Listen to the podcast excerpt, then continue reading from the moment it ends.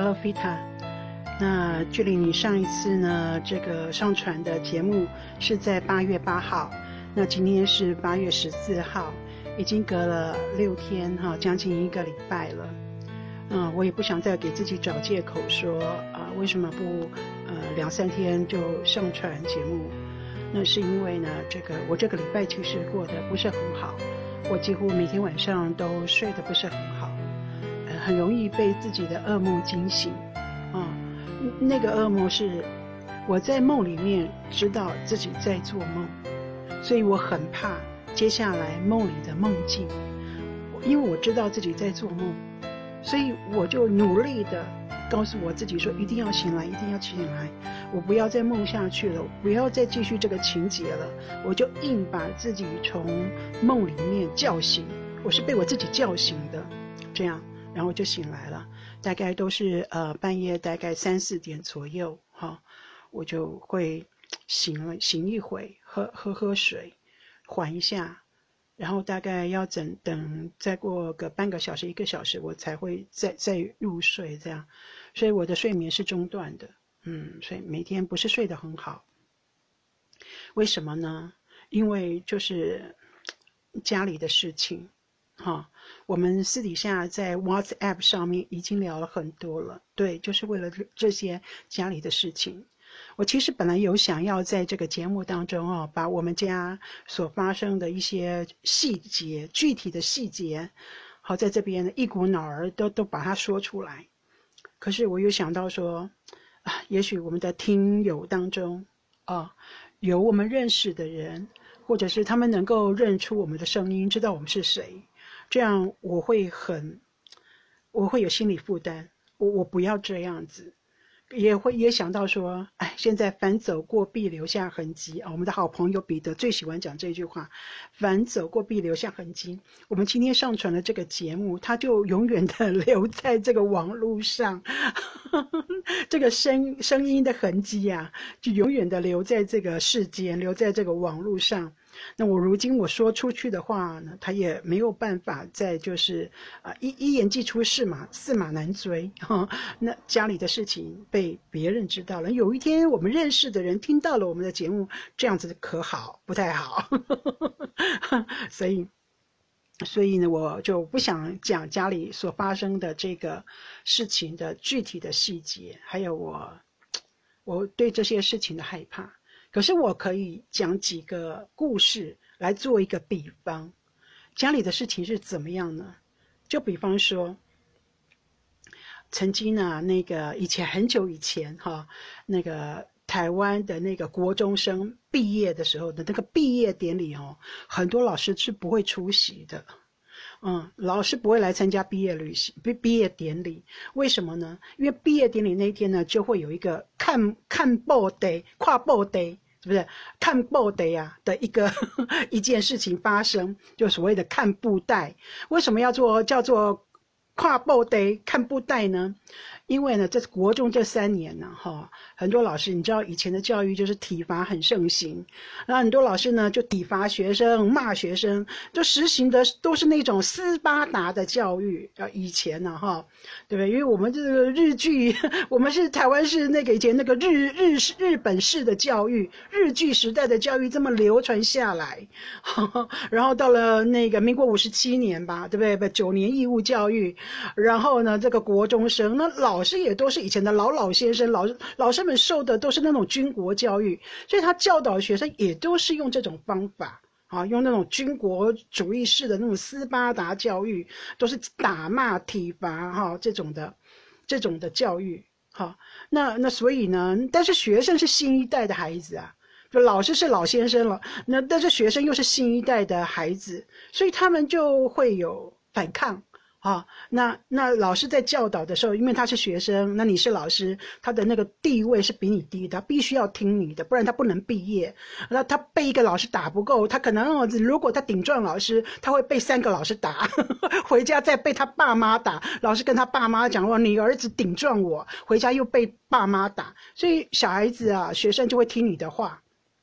可是等到他毕业的时候，毕业典礼一完。哈，就变成脱缰的野马，他再也不受你控制了。对不对？以前在你的威权之下，他服从你，可是如今毕业典礼一完，他就自由之身了。所以呢，嗯，他们会在那个准备好麻布袋，哈，从老师的背后这样给他看下去，给他跨下去，然后呢，那麻布袋就罩住老师的头，然后几个学生呢，哈，你一拳我一拳的这样子揍老师几拳。啊，把老师打得鼻青脸肿，然后一哄一哄而散而而散。老师也不知道，只要大家不出声，对不对？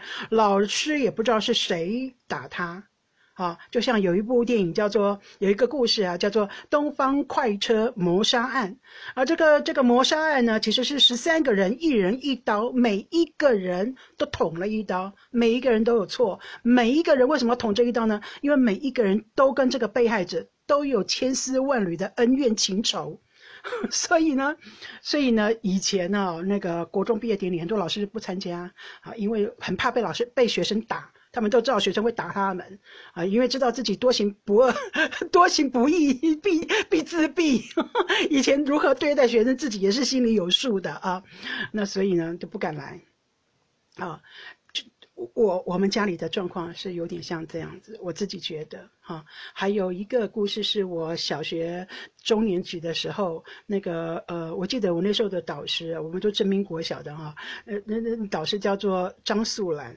哦，张素兰老师，哈，中我中学中中年级的时候，我那时候九岁十岁啊，哈，三小学三年级，然后有一次老师带我们去图书馆看书，哦，就是自习室自习课啊，阅读课，老师带我们去图书馆看书，那这个故事书是有注音符号的，啊，然后我就看一本书，里面有个故事。当时就让九岁十岁的我很害怕，然后一直到我长大之后，这个故事还一直深深留在我的脑海里面，留在我的心上。我每一次，而且那那那个景象哈，那个故事里的景象越来越具体，越来越逼真，甚至于进入了我的梦境。什么故事呢？呃，我想很多人都听过。就是一对夫妻哈，他们有一个四岁的小孩，然后他们有一个那个七八十岁的老母亲，这样哈，三代同堂，本应该是和乐美满的。可是呢，这个哈小小孩子才四岁嘛哈，吃饭也不大会吃哈，所以呢，就拿碗拿不稳，筷子拿不好，汤匙拿不好，所以总是哈，就是小孩子嘛哈，所以总是吃饭的时候都会掉饭粒、掉菜，然后那个围兜兜都弄得脏兮兮的，而不太就是还不稳啊，不太会吃。但是因为这是自己的小孩，所以这个媳妇呢总是很有耐心的，因为毕竟是小孩子嘛，知道小孩子要学。所以很有耐心的教这个孩子怎么拿筷子，怎么握碗、端碗，怎么吃东西，哈啊，那那也有耐心，因为自己的孩子嘛，也很有耐心的哈，扫地呀、擦桌子啊、整理干净。可是七八十岁的老母亲呢，有老年痴呆了啊，手也这个有点中风，手也不稳了，会发抖。哈，筷子也拿不稳了，所以这个老太太呀，每次这老妈妈每次吃饭的时候啊，碗都会不小心的掉了，那碎一地的满地的那个瓷碎片、碗碎片，那菜呢也也会弄得这个衣服上都是，会掉在桌子上、掉在地上。那筷子呢总是会掉在地上，而媳妇都一次两次的要捡起来，最后只好给那个老太太汤用汤匙吃饭都吃不好。那媳妇呢，就一脸的不耐烦，哈，觉得老太太找事做，给她找麻烦，不断的哈，呃，就跟她先生抱怨。那最后呢，她先生没有办法，哈，那只好呢，在那个角落摆了一个小凳子，而让呢这个老母亲呢坐在那个角落的小凳子上，啊，弄了一个木碗、木头碗，哈，给那个妈妈吃饭。好，就所有的菜饭都装在那个木头碗当中，好像狗啊，呃，就那那拿着木头碗，让呢老妈妈拿着那个汤匙在角落吃。那那那那那，即使是东西掉在地上，那也不过就是这一墙旮旯，这一这一块地好清理。那即使是碗掉在地上，也不会再有碎片了啊，就这样。那那好，相安无事。好，那媳妇呢也不不用再不会再啊怎么样的这个生气了哈，因为这个已经是他好好清理。可有一天呢，他四岁的儿子呢就在那边拍手大笑嘻嘻哈哈，很快乐，很高兴。那妈妈就问这个这个儿子啊：“你在高兴什么？你吃饭怎么那么高兴？”啊，这个小儿子就说：“哎呀，阿妈拿那个木碗哈，坐在那边吃饭，好好玩。以后我长大的时候，我也要用木碗给你们两个吃饭。”然后这个媳妇一听了，泪流满面。啊，这个先生一听了，泪流满面。啊，为什么他们泪流满面？这个我就不多说了哈。所以这个这个啊，这个故事呢，一直深印在我的脑海里面，以至于呢，我小时候不知道，只是说这个故事印在我脑海里面。我小时候不知道，可是当我越来越长大了之后，我发现到说，因为每一个人的人生观跟生命观，跟他对这个世界的看法，还有对就是。啊，反反正哈，个人的一个自成体系，个人的小宇宙里面，每个人都是自成体系的，每一个人都有自己的呃，这个行走在江湖啊，顶天的这个什么顶天立地的一个中心思想啊。有的人可能比较乐观，有人比较悲观。Anyway，我也是哈，在我们从小长到大，每个人都是自己的小宇宙啊，有自己的。呃，生活的中心思想，我就发现到，我越长大之后，为我我理解到说，有两个字是我，呃，我的人生思想当中的很重要的一部分，就是报应。而且这个报应这两个字哈，年轻的时候我不怎么觉得，可是我当我现在年纪越来越大了，好，我步入中年了，我发现到我更相信报应，就是报应这两个字是我。我理解到、认知到，说“报应”这两个字是我、我、我、我生活的一个依归了，是我人生思想的很重要的一部分。当我在很多事情上面，我没有办法用科学的方法去解释它，没有办法用我自己所学的专业知识去理解它的时候，很自然，“报应”这两个字就会跳入我的脑海里面。这一切都是报应，都是因果。啊，因为有一句话说：“佛畏因，众生，呃，佛佛佛陀啊，畏因，很怕因，然后呢，众生畏果，哦，那一般众生啊是很怕那个结果的，神是怕种下那个因，因为神知道说因果因果，然后呢，众生呢是很怕那个结果，可是他们不知道说其实是有因的，如今的果是当初的因种下来的。”所以，所以呢，所以我发现到这几天哦，我会做噩梦，就因为这个中心思想“报应”这两个字，不断的就是进入我的脑海，而呈现在我的梦境里面。我的梦境都是都是类似这样子的，都是类似这样的情节啊。就比方说，好那个。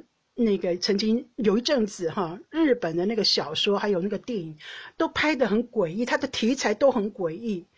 我忘记了，我忘记了这个有一部电影叫《告白》，哎，《告白》对，叫我有有部电影叫《告白》，他的那个情节哈，印我印象中是学生杀杀死了老师的女儿，学生因为意外还怎么样，学生杀死了老师的女儿。后来老师就调查，发要报复，知道凶手是谁？凶手是自己的学生，所以这个老师要报复，他就杀了自己的学生，就是就是就是这样的一个电影，好可怕，好诡异的题材。然后我也去看过一部电影，也是日本电影，我也不知道说那阵子日本的题材都是这样。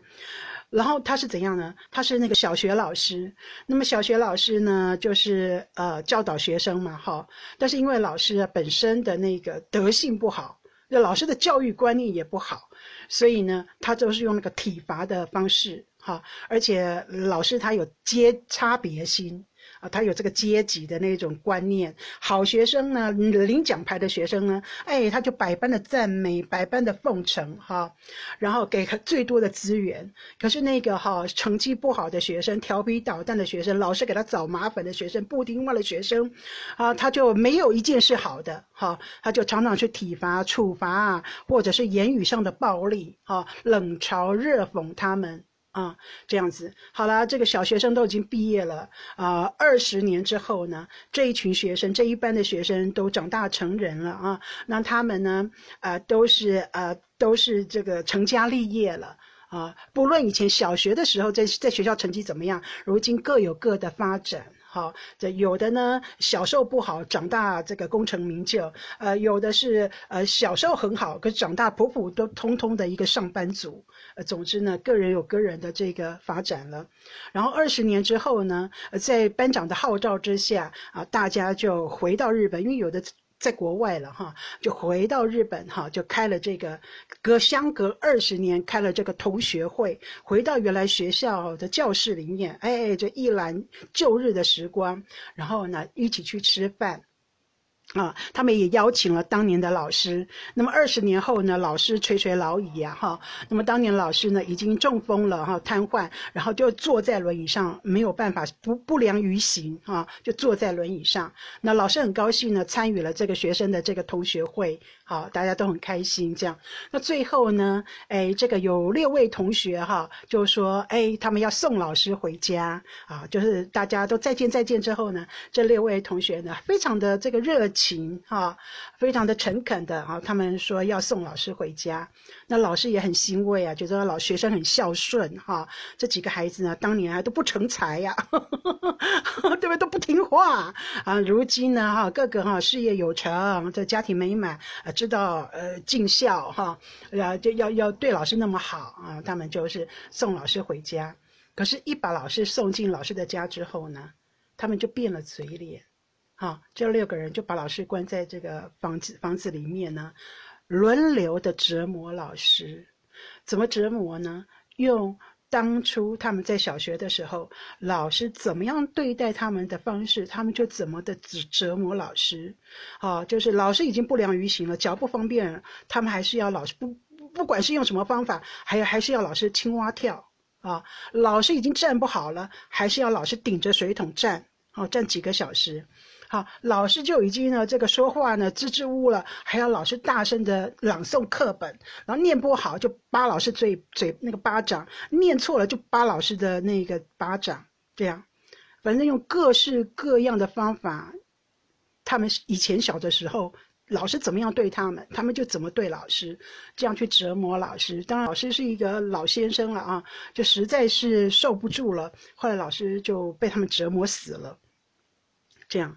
这部电影的情节就是这样，为当时的我非常大的震撼。我真的是很觉得很可怕，这个比我一般看那个恐怖片、鬼片还要可怕，还要深深的烙印在我的心心板上。我常常的想到这部电影，我忘记这部电影的电影名字是什么，是一部日本电影。这样，然后我在这这几天的梦里面，我也梦到，我也梦到这个电影。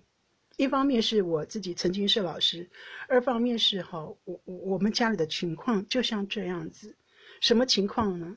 就是小孩子小的时候哈，他力气小，他不是不懂事，他不是不反抗，他知道，他知道你是怎么对待他的，他知道你是怎么样骂他的，他知道你的这些话不是骂他的错，而是否定他这个人。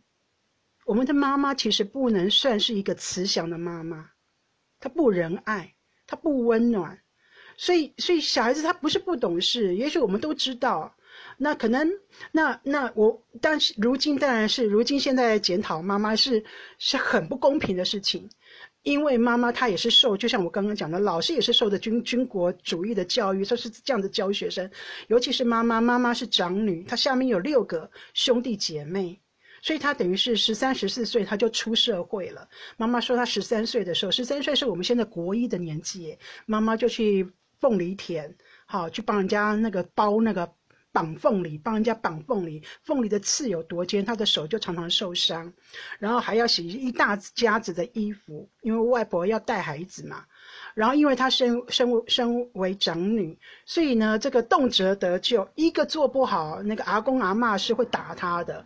妈妈也说，那个外婆哈，外婆是会打她的。这样，甚至有一次在讲童年的时候，妈妈讲着讲着就哭了。妈妈说，外婆以前真的是狠狠的打她。妈妈都已经六十几岁的人了。可是讲起他当年小的时候被妈妈打、被外婆打的那个经历啊，历历在目。他讲着讲着还会抹眼泪，所以我就可以想象说他小时候是什么样子的被要求。那所以他是这样子被养大的孩子，而且他他他又十十几岁就出社会，肩负家里的重担，所以在他的世界里面很少有慈爱，有的都是功利和现实，因为他做不好就赚不到钱，他做不好他就会被淘汰，所以他如果他的世界是这样子被被养大的，他长大也当然就没有慈爱，没有仁慈，不知道怎么如何对人家好，所以他对我们的方法也是这样的，都是不慈爱的。所以我就想说，小的时候哈，我们很早就知道说，妈妈现在骂的话是因为我犯错了，还是妈妈不喜欢我，还是妈妈否定我，我们都知道。只是我们很小，我们没有办法反抗，我们理解他，但是我们说不出话。小孩子小的就是还是知道说，他要抱着你的大腿才能够长大，对不对？还要你养，他要你给食物，他没有办法，他还要靠你，靠你把他养大。所以他会屈服你，可是他总有长大的一天。当他长大了，他有力气了，他就要把它全部都讨回来，他就有力气来反抗了。而我们呢，可能是那那这要看了。当我们长大这个过程，我们我们因为自己的觉察。反省，还有重要的是学习，多看书，多看各式各样的那种啊，那种有关什么心理啊、成长啊、知识类的这种书书，就是多去人或人让自己就是提升的方法有很多。有一大很大的一部分是知识，你自己去求取、学习、学习来的，或者是跟你的人际交往，你都跟很好，近朱者赤，近墨者黑嘛。你你接触都是很棒的人，他们自然也会提升你。那我想，我们是透过学习，我们是很爱学习的人。我们看了很多的书，我们反省自己，觉察自己，我们渐渐的从这个成长的痛苦当中，就是解脱了啊，发展出自己，就好好努力去长成一朵花。可是哥哥不是这样的，哥哥在学习力上面是差的，他在自我觉察这方面很差，所以他还是困在他小时候的那个困境，他的内心还是当年那个小男孩，只是他现在长大了，是成人了，所以呢，他现在就是。把他小时候所受的怨气，就一个一个他要讨回来。你小时候这样骂我，我现在就骂你，骂得更难听。你小时候打我，我现在呢就发飙，就在你面前发飙，我要吓你。我不一定打你，但是我要在你面前摔东西，我就是要吓你。谁叫你小时候吓我？所以我现在就要在你面前吓你。你小时候在我面前表演气得发疯的样子。那我现在就要在你面前表演我生气气到抓狂的样子，我也要抓狂给你看。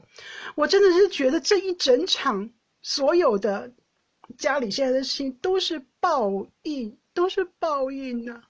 你小的时候是这样子对你儿子的，你不是在教他，你是在摧毁他。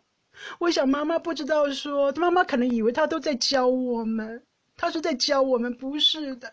他的教法其实都让我们的心里，他把我们打残了。这么说好了，他以前呢一边一边的打下去，都把我们打残了。他以前一句一句的那些尖酸刻薄的话，那些嘲讽的话，都把我们变得脑残了，都把我们教成残废，内心的残废。他自己不知道。那我们是受新新式教育的孩子，我们就是。我们如果今天我们也是受军国主义教，我们也是受日本式的教育、打骂教育长大的，也许我们就会承受这一切。可是我们并不是，我们是新式教育的这一代，我们理解到说，哦，亲职教育有这一方面，亲职教育有那一方面。那么在学校老师教我们是可以要这样子教。呃，这不能体罚。好，我们是受这这这些教育长大的人，所以我们也会用这样的眼光去看妈妈，就会觉得说，哦，妈妈以前这样做真的是不对的。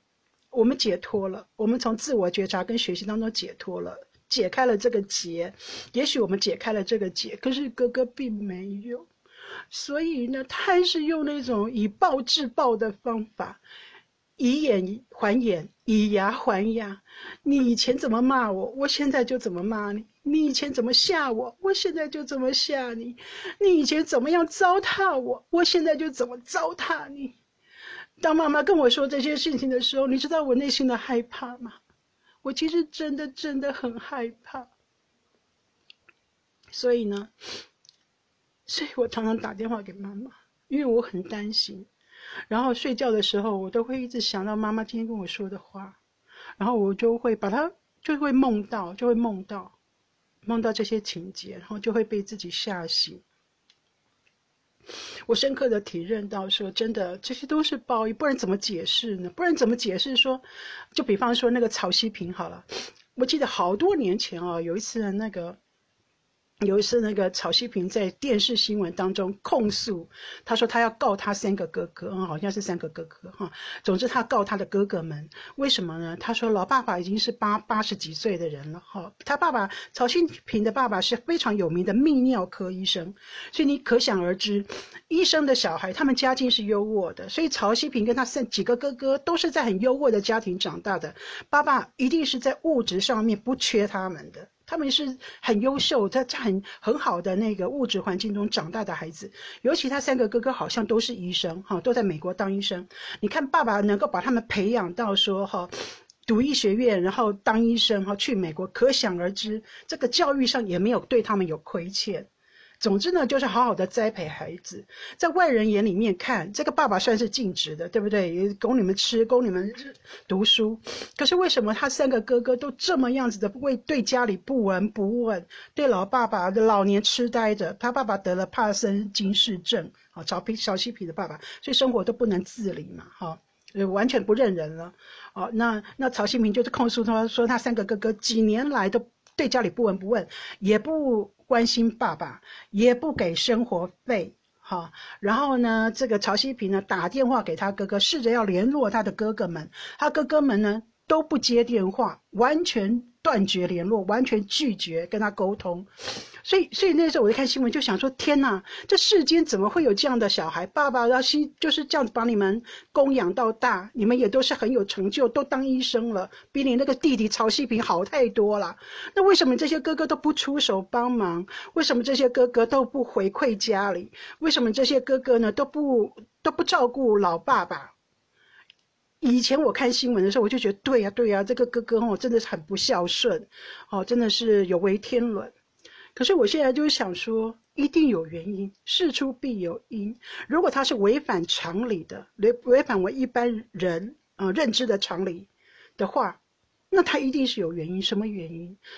是不是在小的时候，曹希平的爸爸用的方法也跟我们的妈一样，都是极尽所能的嘲讽跟羞辱，以至于这些哥哥们虽然说他们头脑不错，书也念得不错，可是可是他。他他念他这么努力的念书，搞不好不是为了自己，他是为了要脱离这个家。他意识到说，他们也都是聪明的孩子。他意识到说，我现在就是要努力读书，我要有一个好工作，我要能够自立，我要能够赚钱。然后呢，我就不要再管这个家了，我对这个家就不闻不问，我不要理了，我要脱离他。脱离他的方法就是让自己有能力。那哥哥到了美国之后，就再也不回头了，他也不要理原生家庭了。原生家庭对对他来讲都只有痛苦，他这么努力就是要离开原生家庭，他现在怎么可能再回头来找爸爸呢？回头来看爸爸呢？不会的。对呀，这就是，这就是以眼还眼，以牙还牙。你当初怎么对我，现在就怎么对你。所以你当初这样子的嫌弃我吧，你这样的羞辱我，我现在我我现在长大了，我也不想再理理睬你了。这这很这很容易理解。对啊，你对我没有慈爱，我也我长大了，我也不会对你有慈爱。当然，这是有违伦理的，这是大不大不孝的。爸妈毕竟是生养你，毕竟是把你拉拔大。天下无不是的父母，天下父母心，这些道理我们都懂。可是人性啊，都不这些大道理都不敌人性的弱点，这些大道理都不敌人性的。人性就是你对我好，我对你好；你对我不好，我也对你，我不会对你好，我我不会对你好的。人性就是以眼还眼，以牙还牙。这这个希伯来 古有名训，这是这是最最原始的、最原始的人性。所以他只是回到他最原始的人性。你当初这样对我，现在这样对你，刚刚好而已。所以不要再跟我讲什么大道理，不要再跟我讲什么父母心没有。我现在心里面就是。报复，其实这所有都是报应，都是因果。所以我现在就想说，他哥哥一定有他们的原因，而且是三个哥哥，不是一个，是三个哥哥都这么做，那一定是有原因的。然后我记得之前那个桃园呢，桃园有一个那个杀父弑母的一个逆子啊，他好，他爸爸妈妈是那个半斗的啊，做那半酒席的，啊中中破塞，可可见家里环境是不错的，因为中破塞都很赚钱，然后，然后呢，但是很忙。很忙啊，因为他们都要办斗嘛，很忙。然后他这个孩子呢，年纪轻轻就开跑车，那可见的呢，就是为了要弥补自己没有陪伴孩子的这个呃亏欠啊，一定是说要什么给什么。那一更养成了这个孩子呢，他知道说他要，他努力的要，他蛮横的要，爸爸妈妈一定会受不了而给他他要的东西。现在年纪轻轻十七八岁，他就跑车哦，就这样子，所以。可可想而知，那有一天啊，那个好像是这么说的。有一天啊，他就跟他那个爸爸要钱，他爸爸呢一一看一一就是被他这么一提醒，爸爸就开始就跟我妈一样，对翻旧账。我以前给你那么多钱，然后就你都怎样怎样怎样怎样，你做的坏事我也不是不知道，可能爸爸就这么多念了几句。人总是这样嘛，对，给钱的那一方就是有权利的一方。我给你钱，就是我就是有权利说话。我给你钱，我就是声音大。有的人真的很多爸妈是这么想的。我给你钱，对不对？那我我你就要听我的，我就是大，我说你就是要听我的。我我就是我我说话你就是 要照做，因为我是给你钱，就就跟我们其实这也很好理解。我们在社会上，老板很多老板很多惯老板对员工也是这个这样子的嘴脸。你是我请来的，我我是给你薪水的人，所以你我叫你做什么就做什么。你半夜三点我打电话给你，你也是要接，对不对？有很多的惯老板、坏老板是这样的心态。你是我请来的，说我说什么你就要做什么。我几点打给你，你就是要接。一样的道理，我觉得很多爸妈可能也是这么想。你跟我要钱是不是？好，在我给你钱之前，你要先听我八个小时的训，可能是这样。所以那这个逆子呢，他就受不住，他可能一生气，他就跟他几个朋友哈发泄。那几个朋友跟他讲说：“你干脆把你爸妈都杀了，钱都是你的。”哦，那那这这一个这个逆子呢，就跟他几个朋友，把他他他回到家里，爸妈在午睡。他们就拿着菜刀啊，就是乱砍一通，然后就把他们把他爸妈都杀死了，而且不处连尸体都不处理哦。是后来我记得是那个邮差先生去送信的时候，远远看到客厅都是血，才去报警的。好，这是真实的案件，几好几年前在桃园这样。我那时候看这个新闻案件，就觉得这很不可思议。如果说是那个新。那个精神疾病，这个孩子是确定他有精神疾病的话，那没话说，他就是生病了，好，那那就就就那那没有没有办法，他生病了，他们不知道自己在做什么。可是如果他是正常人，我就想说，正常人怎么会做这样的事情？怎么会做这种天地不容的事情？为什么？一定有原因。为什么原因？我我就会想说，那只有一个，就是以眼还眼，以牙还牙。在我们外人看的是哦，这爸妈很辛苦啊，都会给钱啊，给你买跑车，给你什么？可是内在的东西，他们家里的对话是怎么样的一个对话？他从小跟这个孩子是怎么样的一个对话？一定一定有他们的模式，事出必有因，所以我才说众神为因嘛，众生为果嘛。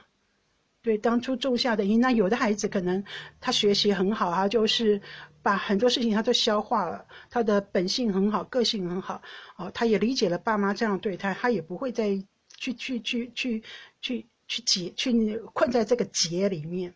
可是有的孩子不是，比方说。他他这个儿子恐怕就不是你同样的一句话，你骂这个人败家子 loser，那狮子座的孩子可能他就说哦好，我努力的给你看，我努力做出成绩，我就是要证明我自己。可能这是你，所以你这个激将法对狮子座的孩子是有用的。可是，如果你这么一句话骂出去，你就是什么都做不好，你是败家子，你是 loser，你骂到那个是双鱼座的小孩，双鱼座的小孩玻璃心呐，你你这样一骂他，他从此就被你骂惨了，骂废了，他不可能再努力，他就跟那个比马龙效应一样，你一天到晚骂他败家子，败家子，败家子，败家子，那给你骂个那个二十一遍，人就成习惯，不是有说吗？一件事情做二十一次，重复的，每天做二十一次，连续的做二十一次，就成了习惯。那一样的，你日复一日的骂他败家子，骂了二十一遍之后，这孩子真的就是败家子了，也是你心想事成来的，这就比马龙效应嘛，就是实现了，就实现了你所说的话，自我实现了。我觉得哥哥就是这样，所以我有时候想到这边，我都是好害怕，我真的觉得很害怕。我觉得我们哥哥就是这样，他就是，他就是比马龙效应，他就是实现当时，当时妈妈骂他的话，妈妈骂他败家子，他果然就是败家子，败光了好多钱。妈妈骂他 loser，妈妈骂他失败，他果然就是一而再再而三的失败。妈妈骂他忘恩负义，他果然就是忘恩负义。妈妈骂他躁郁，他果然就是躁郁。妈妈骂他不中用，他果然就是一个不中用的人。所以我就想想到底谁对谁错呢？现在来看是儿子错，可是可是为什么儿子会错呢？那因为你妈妈也是做错了。一，所以我想到我就会非常非常的难过，好想好想会改，我好想好想改变这样的状况，可是我不知道怎么做才好。然后我梦境里面有一个梦境是真实的，我记得那时候是我国一的时候，才十三岁。然后呢，哥哥他就是很皮，从小就是一个皮蛋，很不听话。好。然后有一次呢，就是反正他做错事情了啊，这是对，是做他自己做错了。然后我那个嗯，那个妈妈要他跪在客厅，然后那爸爸是拿那个皮带打打打哥哥，然后妈妈在旁边说：“对你就是败家子，败家子。”然后妈妈在旁边那个提油救火。他不像妈妈，不像我们电视新闻、电视里面节目里面看那种哦，妈妈扑在儿子身上说：“你不要再打了，老公，你不要再打了，你打死我好了。”啊，不是，我们的妈妈不是这种人。我妈妈，我们的妈妈是坐在旁边说：“对，你就是败家子，跟你讲几百遍都听不掉，你到底要怎么教才好？把你打死算了，把你早知道你出生的时候把你捏死算了。”我们的妈妈是这种妈妈。他就在旁边一直骂，一直骂，然后爸爸可能就听到听到这些话，就不断不断的那个皮那个皮带啊，不断不断的这样子，这样子就是打下去。然后后来哥哥可能是是痛苦嚎叫，好，然后爸爸也感觉到说那个皮带可能有那个铁就扎到他，然后妈试着拿那个那拖鞋给爸爸，然后爸爸用拖鞋打。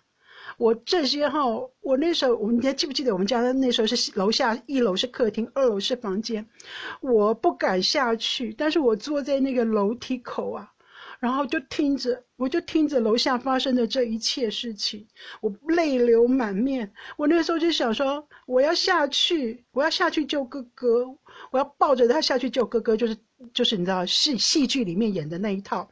可是我有很怕害怕被打，我也很怕被打。对啊，因为我知道爸妈现在好生气，所以我就坐在那个楼梯口哭哭哭哭哭。然后我心里面一直祈祷说：好，不要再骂了。我就心里面祈祷妈妈不要再骂，妈妈不要再骂了，爸爸你不要再打了，够了够了，赶快都已经处罚完了，不要再打了。我很怕哥哥被打死，真的。这个梦哈又出现在我的梦境，这这个件事又出现在我的梦境里，然后我就一直哭，一直哭，一直哭，然后终于。终于就楼下就安静了。这样，我那时候才偷偷看一下。我那时候看在看的时候呢，哥哥已经是坐在椅子上面，然后爸爸在帮他擦药啊。你记得，爸爸就是会这样，爸爸在帮他擦药。可是我在想说，你这个举动，如果是我的话，我会觉得啊，爸爸现在帮我擦药，我做错事被处罚，爸爸现在帮我擦药。爸爸毕竟是爱我的。可是也许哥哥不是这样想，他是不同的人，他会觉得说，你看你现在帮我擦药，擦个屁呀！你还不是在打我？你还不是打我？那你现在擦药是擦鬼的，擦屁的。他搞不好心里是这样想，那你就不要打我。你要帮我擦药，那你就不要打我。你打我，你现在给我擦药是是擦哪？是擦几点的？我想哥哥会这样想，所以每个人就对事情的反应跟理解是不一样的，以至于他现在就是以眼还眼，以牙还牙。你当时怎么吓我，我现在怎么？你当时怎么骂我，我现在就怎么骂你？你当时怎么在我面前摔东西，我现在就在你面前摔东西。你当时怎么不理我，我现在就怎么不理你？这不就一样吗？所以我坦白讲啊，这就是我这几天为什么都是做噩梦的原因。